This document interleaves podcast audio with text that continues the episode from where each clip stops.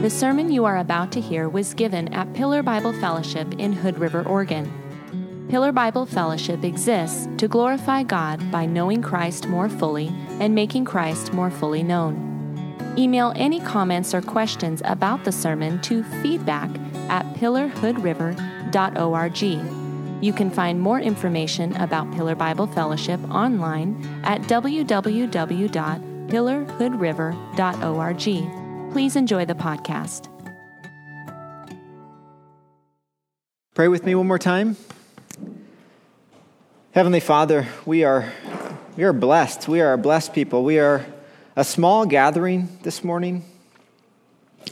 And I think of the ark and the, the humans that were contained within it, just a small gathering. And the first thing that they did when you allowed them to exit the ark was to have a worship service before you. So, God, our intent today is to, to do that as your people, to worship you, to, to recognize that we don't belong before you. We, we cannot come before you, for we are sinners. Just as Noah recognized and humbly presented an offering, knowing that uh, a sacrifice of blood was required for his sins. So, Lord, we come before you because you have done the work that allows us to do so. You have provided your Son, Jesus Christ, our Savior. And Lord, through the text of the Old Testament, we ask that you would show us more clearly how you have unveiled more and more of this wonderful truth so that we can stand firmly in our faith, that we can walk humbly before you, trusting the blood of Christ to, to bring us into and usher us into an eternal and ever present time with you that will never, never end. So, Lord, we ask that you would join us here as we worship you. It's in Christ's name we pray. Amen. Please have a seat, everybody.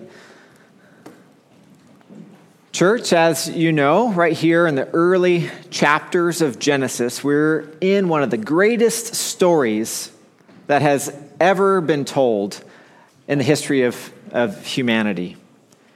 God has given us a tremendous account of how He preserved the human race, along with all the animals, from the devastation of a worldwide flood that He brought justly upon the face of the earth. While at the same time, through His loving kindness, extended grace to Noah and his family by moving forward His plan of redemption for mankind. So let me remind you of what's been taking place in the early history of man. God, He created the heavens and the earth by the power of His word, as we first read about in Genesis. And all things that God made were good.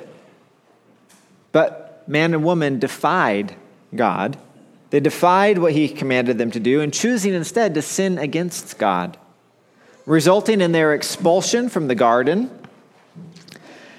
and even though this was a, a, tragic time in their lives, it did come with a promise a promise that God would make things better through the seed of the woman. And then subsequent generations continued to st- struggle in their relationship with God to the point where we got into Genesis 6 a few weeks back.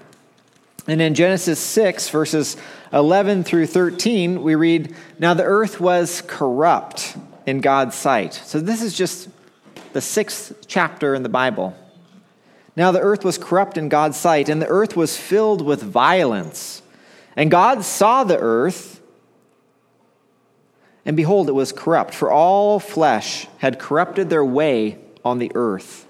And God said to Noah, I have determined to make the end of all flesh, for the earth is filled with violence through them.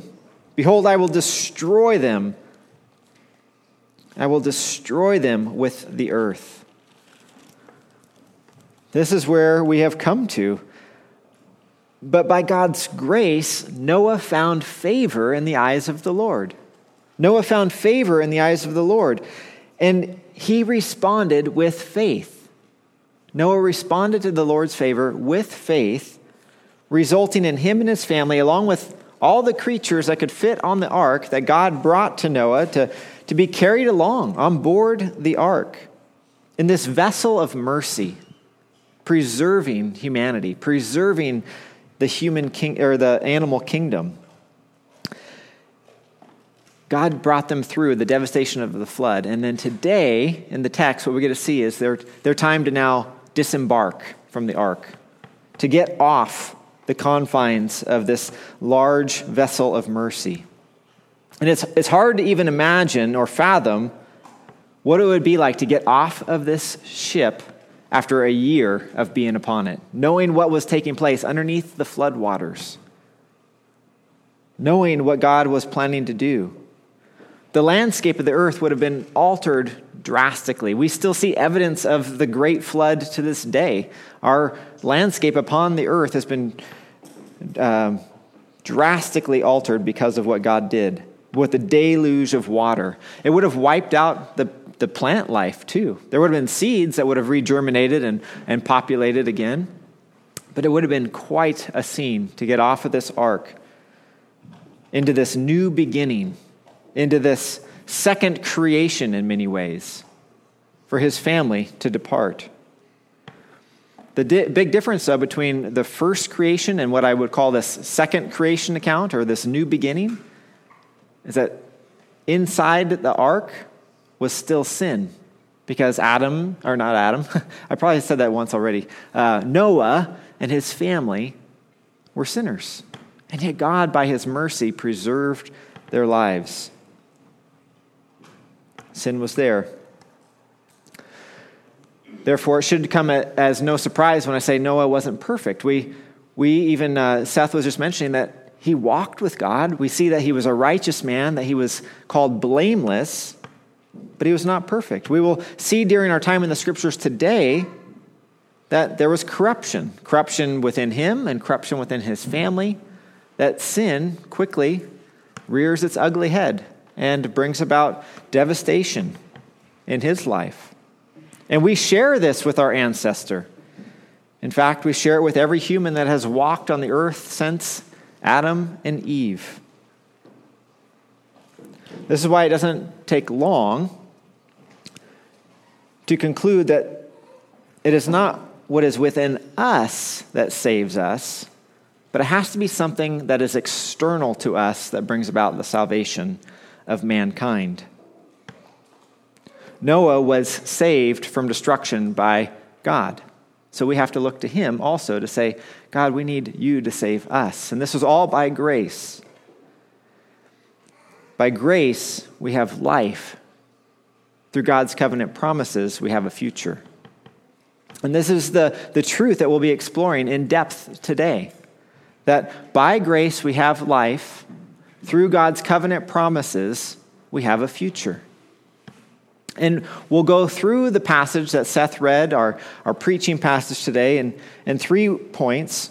First, recognizing God's grace. That's what we'll cover first. Recognizing God's grace. And then, two, we're going to move to receiving God's covenant promises. And then the last point is going to be rendering our life to God's ways. So let's begin with recognizing God's grace. As I had already stated, the flood came upon the earth because of the wickedness of man. So here now, it is time for Noah to, to come back out of this vessel, this vessel of mercy, God's mercy, which preserved him and preserved his family and all the animals. And what does Noah do? When he gets off? What should he do? I mean, what did we sing about all through our, our song set this morning? In verse 20, it says, Then Noah built an altar. What do we use an altar for? It's, it's for worship, worshiping God. Noah built an altar to the Lord and took some of every clean animal and some of every clean bird and offered a sacrifice, a burnt offering, on the altar. He conducts this worship service before the Lord, offering sacrifices, offerings. This is the very first thing we see Noah do.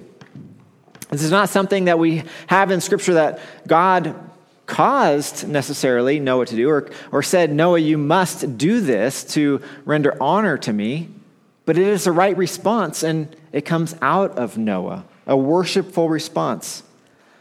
I mean, what else would you expect this man to do after spending a hundred years plus working on this vessel that he finally can leave behind him?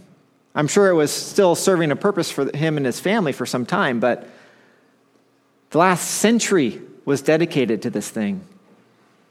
And it served its purpose, and he came out.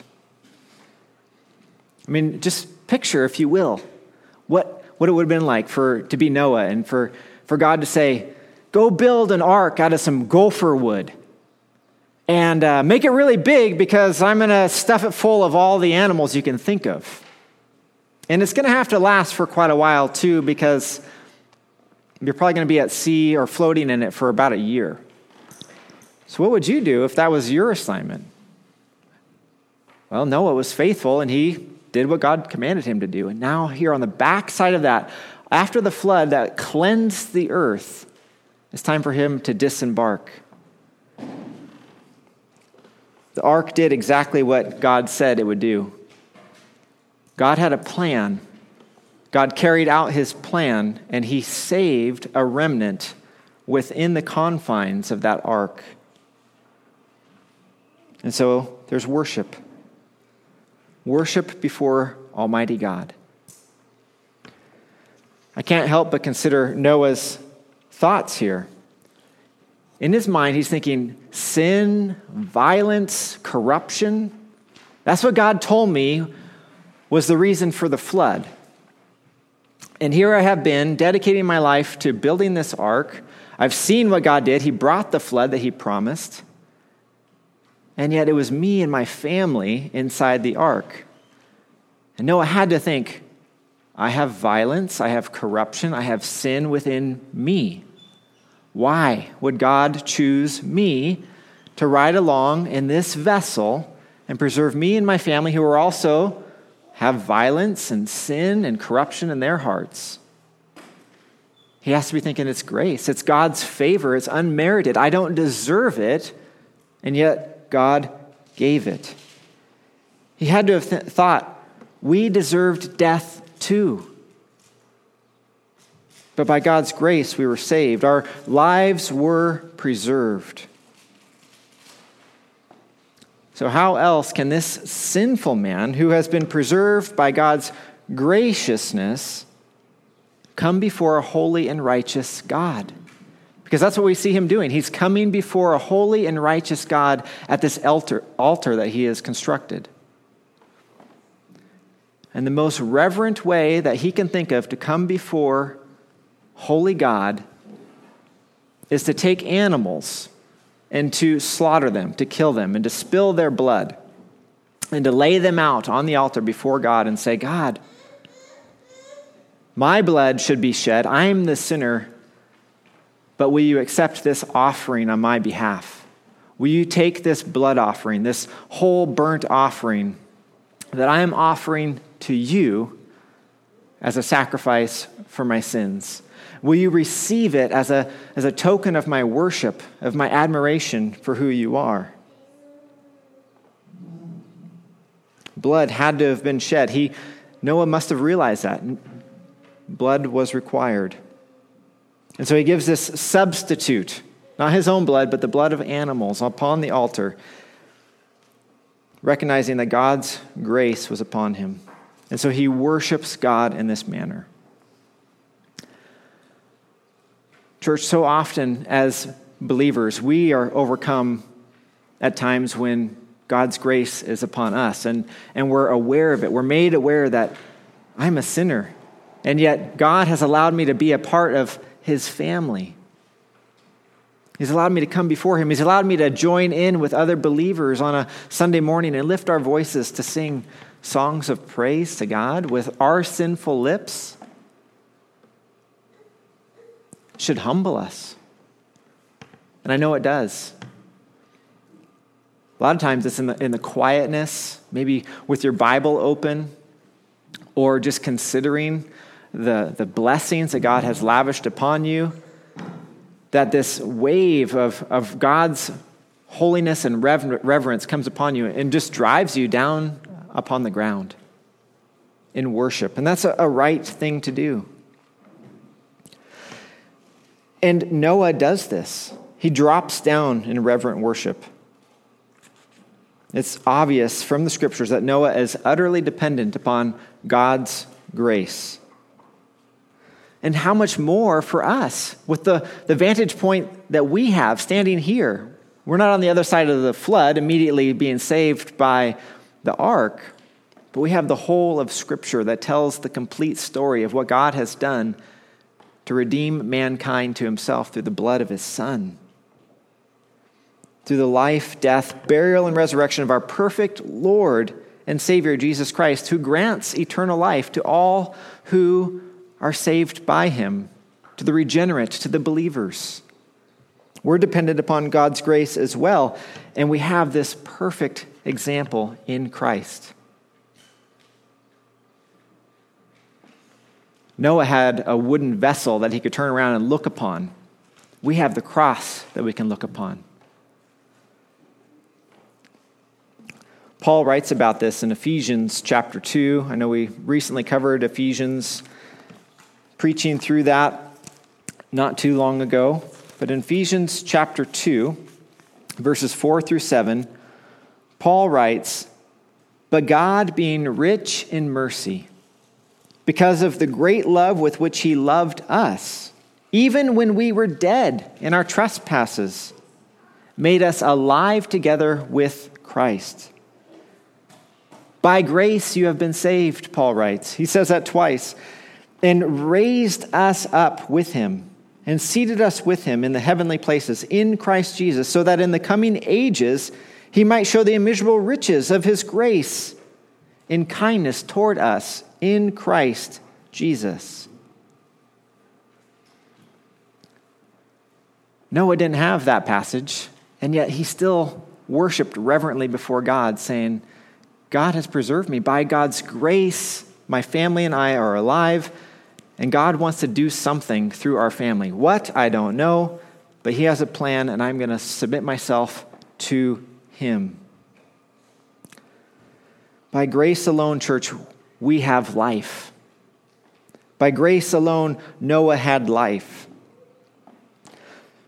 So, in looking, looking about where we are, knowing that we've received God's grace in order to even have life, we should consider how He is blessing us. And for each one of us, that's going to look slightly different. How is God blessing you? God has given you life, and He's blessing you with that life. Some of you with very young children, some of you carrying a child in your womb, others of you with, with uh, friends that are needing to hear the gospel. You've heard it, and God's blessed you with that message. So He wants you to take it with you and, and share it. How has God blessed you? Are you focused upon what God has given you to live your life according to His grace? We should have a right response to what He's doing in our lives and, and to worship in those opportunities. Throughout this section are, are a number of, of graces that are elaborated upon, and I'd, I'd like to cover them. They're given to Noah and his family and to subsequent generations as well. One that may not be fully appreciated, but it is of immense worth and it's the reiteration of what we have here in the text that mankind is made in the image of God. That is an immense, of immense worth. And we should really appreciate what God is saying here once again by saying, mankind is, is made in my image. He says that in, in uh, chapter 9, verse 6. Man is made in the image of God, which is what we saw previously in Genesis 1, verse 27 as well as Genesis 5 1 in the likeness of God. So here it is that we're made in the image of God. And, and why is that so valuable? Well, it helps us understand the fundamental aspect of how we interact with one another. If we look at another human and say, image bearer of God, image bearer of God, image bearer of God, that has an immediate softening effect upon us. It's really hard to be angry and upset with a fellow image bearer if you think about them in those terms. They bear the image of God. God has created them, God sent his son to die for them. So it immediately has this impact of making society better. And in here, we have a law about, well, what should you do with a murderer? Well, a murderer is basically saying, I don't care about the image of God, so I'm taking the image of God, that life, and I'm killing them. And so God gives this premise of law and government saying if someone is, is that flippant with what I've created to bear my image, well, then their life also is to be given. They lose their life because they do not have reverence for what I've created as the image bearer, my image bearer. So, this is helpful for us. It, it values human life because of the image bearing aspect. And we all recognize the merit of this type of a law, preserving the livability of society, not being under the, the threat of, of running into murderers. Because if everyone upheld this, they wouldn't want to lose their life, so they'd be more respectful of one another. So even though there's merit with what God's given, we can also lament the state of the justice system as we know it, because justice is often not carried out. What God has given to us is not used in our laws per se all the time. It might be the, what undergirds our law system, but then there's loopholes, there's outs, there's lawyers, there's ways to get around paying the ultimate penalty. It's, uh, it's more common for us to see what Isaiah writes in Isaiah 5:20.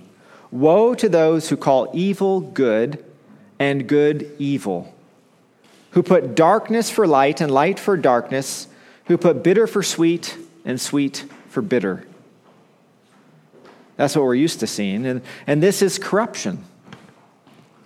And this is the corruption that, that takes away from what we know about God and what God has given us for a basis of just living. So I'll return once again, simply recognizing the image bearer of God in one another softens us, makes it so we cannot be hard towards one another when we grant that God has made each one in his image. And that is the ordering of human to human, but we also see that God gives us grace in, in how he orders human to animal relationships as well. We have that in chapter 9, verse 2.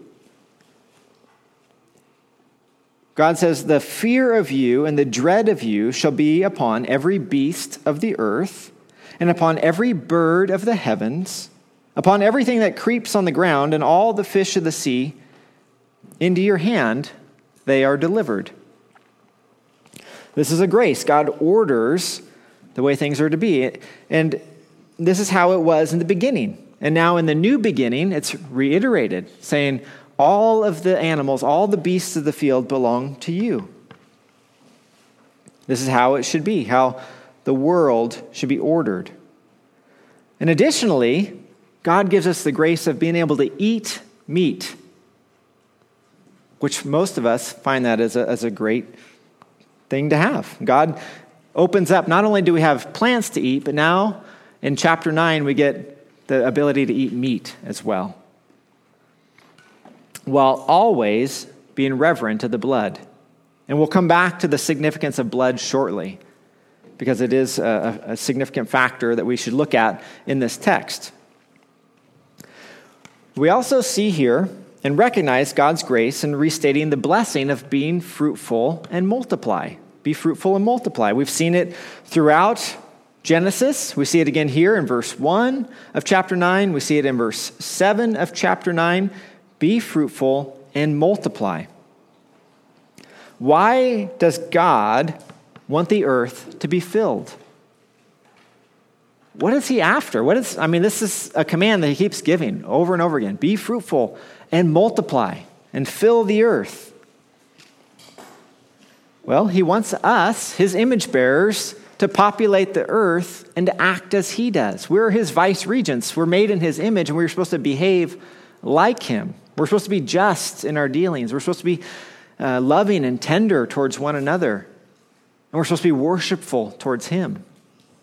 God wants that. He wants us to behave in that manner because that's how he's designed us to be. Of course, sin has its way, but that's why God keeps giving this command over and over again, saying, Be fruitful and multiply. Do these things that I've given you the ability to do, and do them well. In, in all of these, we recognize that God's grace is given. In all of these areas, the very means to live, and yet, I'll tell you, we even have more. We have more than what's here. When we, when we receive God's covenant promises, we have also what's yet to come. So, not only what we have to live on, but covenant promises help us see what's yet in the future as well. And this is our, our second section that we're going to cover today is receiving God's covenant promises. And the whole reason that we're here in the text where we're at today is because God started making some promises. He started making some promises. Again, a, a few chapters back in chapter 6, verse 18, God starts with a promise, and then it's fulfilled in the text that we're working through today. He says, But I will establish my covenant with you, and you shall come into the ark, you, your sons, your wife, and your sons' wives with you. So it's God speaking to Noah back in chapter 6, prior to the flood. And then here in chapter 9, here's the covenant promises. It's continuing, it's continuing to flow from God. He's, he's pleased by the sacrifice that God has made. He's pleased at what Noah has done on the altar. We read that in chapter 8, verse 21. And so then this promise starts to expand, this covenant starts to take shape even more. God chooses to do so unilaterally. There's still sin in the heart of man. That's still very much present. That doesn't go away. Man's heart hasn't changed. It's evil from his youth, we read here in the text. And this is post flood, and God still chooses to act in such a gracious manner. Jesus, even when he's on the earth, he, he says something very similar in Matthew 15 19. He says, For out of the heart come evil thoughts, murder, adultery, sexual immorality, theft, false witness, and slander. This is the condition of the human heart. And yet God says, I can work with this. I can, I can do something with this because I can redeem it with a perfect sacrifice yet in the future with my son Jesus Christ. So, where does the covenant begin in earnest in our passage here today? Well, specifically, we see it in uh, verse 9 of chapter 9 and going through verse 11. And it's very broad. I want you to, as I read these, these three verses, hear how broad this covenant is that God makes. In verse 9, we read, Behold, I establish my covenant with you and your offspring after you, and with every living creature that is with you the birds, the livestock, and every beast of the earth with you, as many as came out of the ark. It is for every beast of the earth. I establish my covenant with you, that never again, never again shall all flesh be cut off by the waters of the flood, and never again shall there be a flood to destroy the earth. Those are some broad terms. God lays them out in his covenant promise before Noah. Remember, man's heart hasn't changed. But this is a promise that God says he will fulfill, that he will do. God is going to choose to work with man in a, in a different manner. And this should catch our attention. God is doing something different post flood than we saw him necessarily doing to this extent pre flood. Pre flood, he said, all this corruption, All this sin, all this violence, I'm going to wipe out. I'm saddened that I even created man. I'm going to do away with them. Post flood, man's heart hasn't changed. God states that very clearly. His heart is corrupt from his youth. He says, I'm never going to. I'm never going to wipe out all of mankind again. Knowing that the heart is the same, God says, I'm going to do something different. And this should catch our attention. Why is God showing us this grace, this amount of grace, so freely? And why is He making a covenant with mankind in the animal kingdom that He alone has to uphold? There's no stipulations put on the animals, there's no stipulations put on man. God just says, This is what I'm going to do. God is going to do this. It's, it's grace. And we have signs dotted throughout the passage that are of great help to us in our understanding of where all of this is leading. So let's look at the signs together. Look at the signs with me and let's see where they lead. Signs are put here for a reason. The first sign is God's reaction to the animal sacrifice in verses 20 and 21. What do we read there? After Noah does this sacrifice, verse 21 and, and when the Lord smelled the pleasing aroma, so God is pleased. The Lord said in his heart, I will never again curse the ground because of man. God sees this, this animal sacrifice, and he's pleased. Doesn't it seem strange that God would be pleased about animals being severed, placed upon an altar, and offered as a burnt offering? Well, it's a sign. It's not that God is happy about animals, it's, it's God is happy about the condition of Noah's heart that he says something has to be offered to God, and it has to be something of, of value, something that had life in it. My life should be given because I'm a sinner, but I'm going to offer up these animals instead. And, and this pleases God. And it's a sign. The next big sign, I believe, is, is found in God's instruction on the blood. In verses 4 and 6 of chapter 9, we get some instruction on blood. And in these three verses, God equates blood with life. And He's the creator. So I would think the creator of all the living would be very interested in what people do with life. He's the giver of life, so he wants life to be treated with reverence.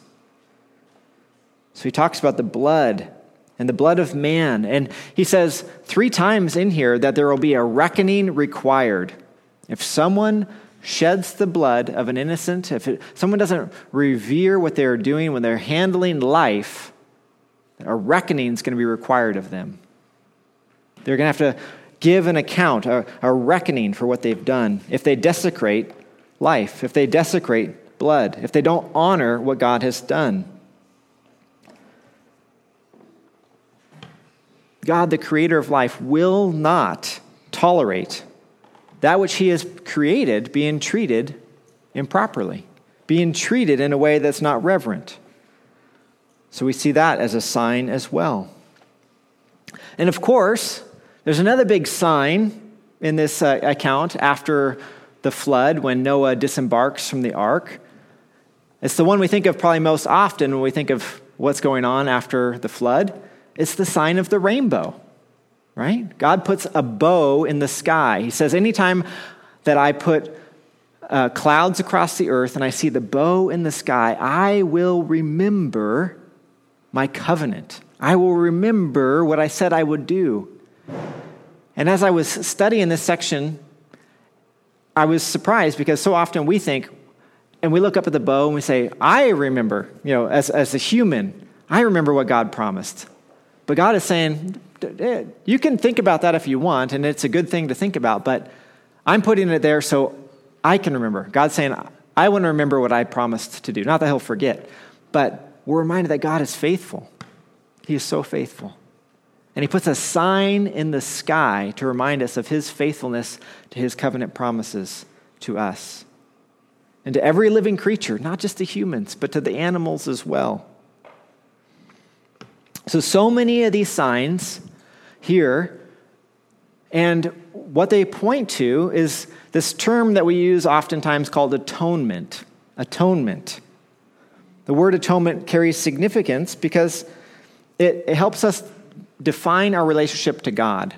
Atonement is required when the human relationship with God has been, has been damaged in some way. When, when that relationship has been fractured. Atonement says that you can be temporarily restored by covering over your sins with an animal sacrifice. That's what we see throughout the scriptures. Atonement produces a, a purification of, of the human for their sins, and it provides a propitiation, something that God appeases God. So it covers over the sins of man and also shows an appeasement to God when an atoning sacrifice is offered. And we, we get a, a, glimpse of this. Even in the early sections of Genesis, we start to see atonement coming through the pages of Scripture. Earlier, when Adam and Eve first sinned, they knew they were naked and ashamed, and God does something. He takes the skins of an animal and he covers their nakedness with skins of an animal. So that should sound like atonement. He's covering them. But also, that animal had to give its life in order to give up its skin. So then there's this propiti- propitiatory uh, appeasing of God as well. It's not explicit in the text, but as we're thinking about atonement, we should look at that and say, what's going on there? What did God do when He said that if they sin, if they take that fruit, surely death is going to come in to the world? And the first death that we have recorded is of this animal that God kills, covering their nakedness and moving along. And then in Leviticus, there's a whole chapter, chapter 16, that's dedicated to atonement, the Day of Atonement, and what Aaron has to do, and what all of Israel has to do. And it's all about the blood blood of goats and bulls that are used for atonement. These are significant, but we know, even in considering our passage before us, that God has given animals to mankind. We just were reading about that earlier, for us to rule over and to steward for food, to use in, in labor. And God sanctions their use also for sacrifice. So think about that. God has ordered the world in such a way that humans are over animals. God is the creator of humans and animals. And then when we use animals for sacrifice, somehow they appease God's wrath for our sin. We should be left scratching our heads a bit, saying, well, that doesn't seem like it should really work. Well, it's a sign, it's a picture of what a perfect atonement should look like, something that only God can do. And we get that as we continue moving through the scriptures, because truly, the blood of animals cannot blot out sin. But it shows reverence to God, saying, God, I, I can't come before you without blood. So these animals are used in the Old Testament worship system. In Romans chapter 5, chapter 3, excuse me, Paul talks about what Christ does, knowing that we're all sinners. In Romans 3:23, for all have sinned and fall short of the glory of God and are justified by his grace as a gift through the redemption that is in Christ Jesus. That's where redemption comes from. Whom God put forward as a propitiation by his blood to re- be received by faith. So we have redemption from sins by what God has done through Christ and what his blood was shed. Another section that you can mark down if you're taking any notes is Hebrews chapter 9. Speaking of the, the one who enters in by the perfect blood being Jesus. And we, we bring these observations together and, and recognize that even from the early pages in Scripture, that this is what the Lord is putting together through his covenant promises. Something better for the future is yet to come, a complete work, the work of Christ, that is unveiled a little at a time as we get the full revelation of God's word, of God's working. It's a complete work that is dependent upon God's grace so that we can live now. Through covenant promises that give us a future, a hope for what's yet to come. And this is really just scratching the surface of receiving God's covenant promises. Of great significance to our understanding of God is that He will often enter into covenants and will cause the covenant to be binding upon Himself.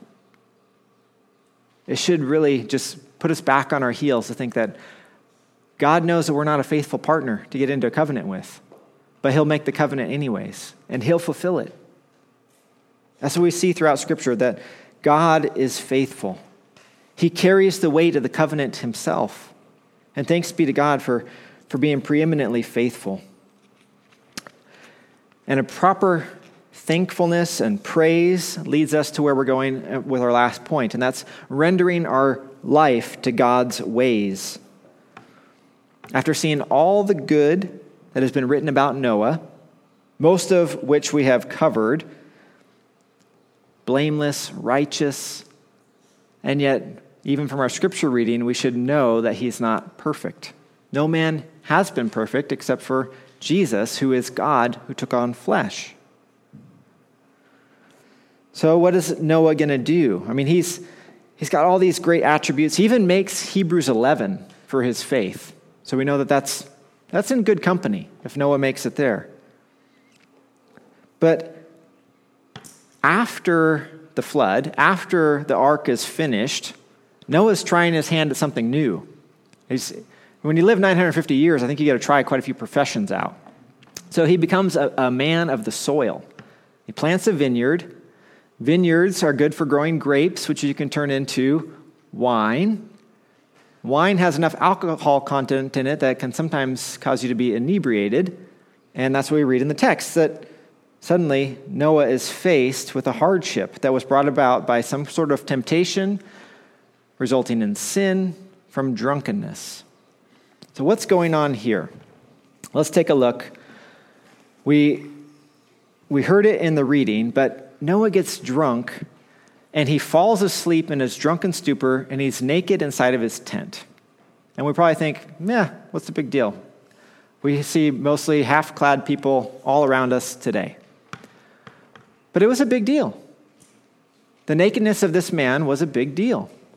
And for the other big deal was that his son Ham pokes fun at him in some way, shames him in some way. While he is asleep and uncovered in his tent, Ham goes in, sees this, makes some snide remarks to his brothers, and that is the disgrace. That is the sin. And again, we might think, well, what's the big deal? It was a big deal in this time and in this way, and I'll, I'll try to show you why, because it's undermining what God established for, for parents to have a position of authority. So there is not an honoring of Noah by his son Ham. He dishonors his father. And if you think the honoring of father and mother is a small thing, think again. Because in Exodus chapter 20, where we get the Ten Commandments, there are a number of commandments that are about how we should react to God and how we should interact with God. But the fifth commandment says, honor your father and your mother. So this is important to God that He, he codifies it in the Decalogue, in the Ten Commandments. He puts it right there in the middle. And what we see is this did not happen. It didn't happen here after Noah became a, a man of the land and, and planted this vineyard. So Noah has an issue. That should not surprise us because even as we interact as Christians today, we know a lot of times we have issues with one another. We, are sinners, and that's, that happens. It's inherent, it's been passed along, our sin condition, from Adam to this very day. But as Noah ends up naked and ashamed, we're reminded once again that that's what happened to Adam and Eve. They sinned, end up naked and ashamed. He's in this compromising position. He's, he's embarrassed. Ham doesn't honor his father, but dishonors him and brings disgrace upon the family. So he fails to render himself to God's ways. The other brothers, though, however, what do they do? Shem and Japheth. they hear about this from their brother Ham, and they, they take it seriously. They decide, you know what, we need to protect our father's honor. So they drape this garment over their shoulders, a garment, and then they walk backwards towards their father, not wanting to peek in on him. And then they let the garment fall off on their naked dad so that his nakedness is covered. His sin is covered with the garment. Sounds like atonement again. So there's a picture there. And, and so then they are blessed when Noah wakes up and he realizes what happened he blesses his sons Shem and Japheth while cursing Ham and the descendants of Ham, Canaan. The Canaanite woman that we read about today came from the line of Ham. So as we read our Bibles, all of this starts to come together, doesn't it? We start to see this picture of how things, how pieces fit together. And the Canaanite people that end up getting cursed, this is like a prophetic statement by Noah, they end up being the enemies of Israel the people of God. And they have to be pushed out, cleansed out of the land after their time in Egypt. So, as we think of the significance of honoring father and mother, I'd ask, how are you doing in honoring your father and your mother? We can all probably readily identify with Ham knowing that our, our parents make blunders, make mistakes, and we can become that antagonist. We can poke fun at our parents. Or we can be more like Japheth and Shem and say, yeah, probably wasn't the best thing for him to do, but I'm going to cover my, my parents. I'm going to I'm going to provide reverence in the way I deal with them, knowing that I too have my sins. You know, some of us have been hurt tremendously by our parents. So when we think of honoring father and mother, it might become a very difficult task. But it is given here to us as something that God values. So, whether it's for the younger kids thinking about honoring father and mother, or for us who still have parents that are, are living, knowing that maybe they have done damage to us or continue to do damage to us, and yet, it's important to God that we honor father and mother, that we honor the, the family structure. Doesn't mean you have to go along with being hurt, doesn't mean you have to just accept the damage that has been given to you. But carefully thinking about, well, how do I restrain those expressions of, of anger, those expressions of, of whatever it might be that would come out in a, in a hurtful manner? And I know each one of us is going to be slightly different, how we honor our father and mother. But we, our attention is brought to it here in the text before us today.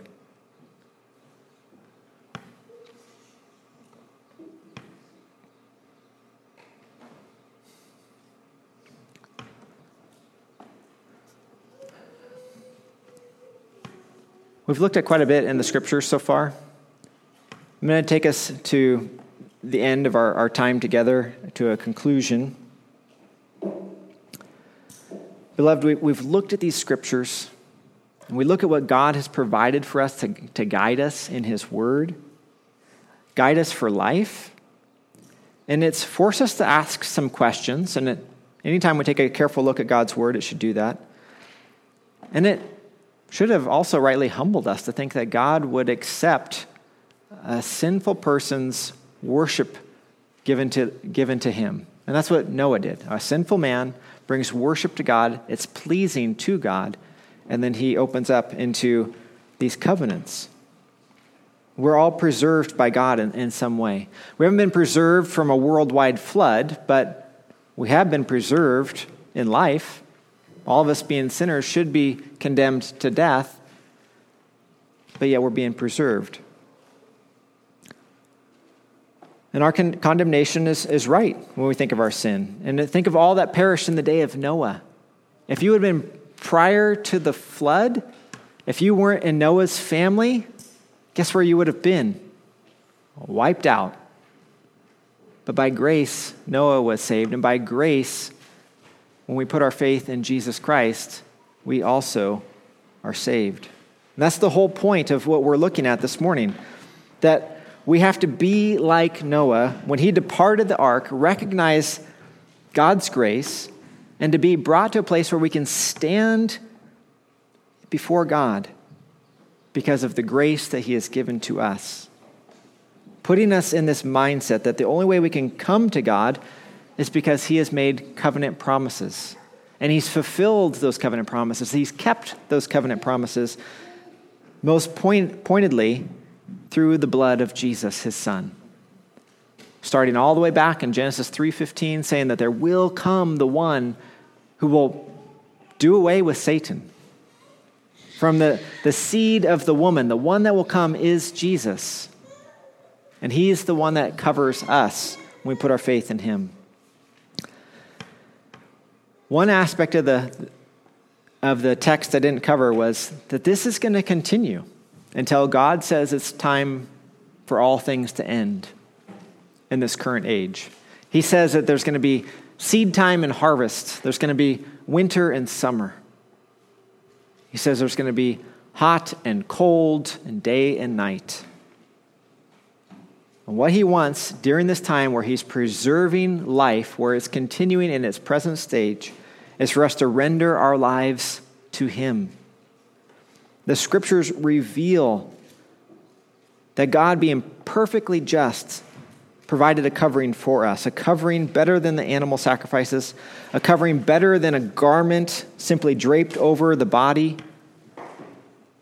The Heavenly Father chose to save people for himself by atoning for the sins of mankind through the blood of Jesus, sending his own Son, the perfect, sinless Lamb of God, who gave his life as an atonement for sin, better and more acceptable than anything, setting the captives free. Jesus is the one who covers our sins, church, making us perfectly acceptable to come before the Father and granting us eternal life. By grace, we have life. Through God's covenant promises, we have a future. Let's pray. Heavenly Father, as we have coursed through this, this text, as we've looked at how you have worked, it's amazing to think that you would put yourself forward as our covenant partner, knowing that we have sinfulness in our heart, that it is there from our youth, that we are unfaithful at best you prove yourself faithful over and over again. God, we want to be your people. We want to come before you humbly. We want to submit ourselves to you. And we see that you are willing to accept us, not on our merit, but on the merit of your perfect Son. So, Lord God, we ask that as we come to the time of our service where we partake in the Lord's Supper, that this would just energize us to live for you this week, knowing that you have granted us life. It's a life that is to be lived, and we have a future, a future that'll last for all of eternity because of the covenant promises that you've made. Lord, receive our worship, we pray. Guide us in our way of living for you and for your glory. Amen. Thank you for listening to this sermon from Pillar Bible Fellowship please email any comments or questions about the sermon to feedback at pillarhoodriver.org.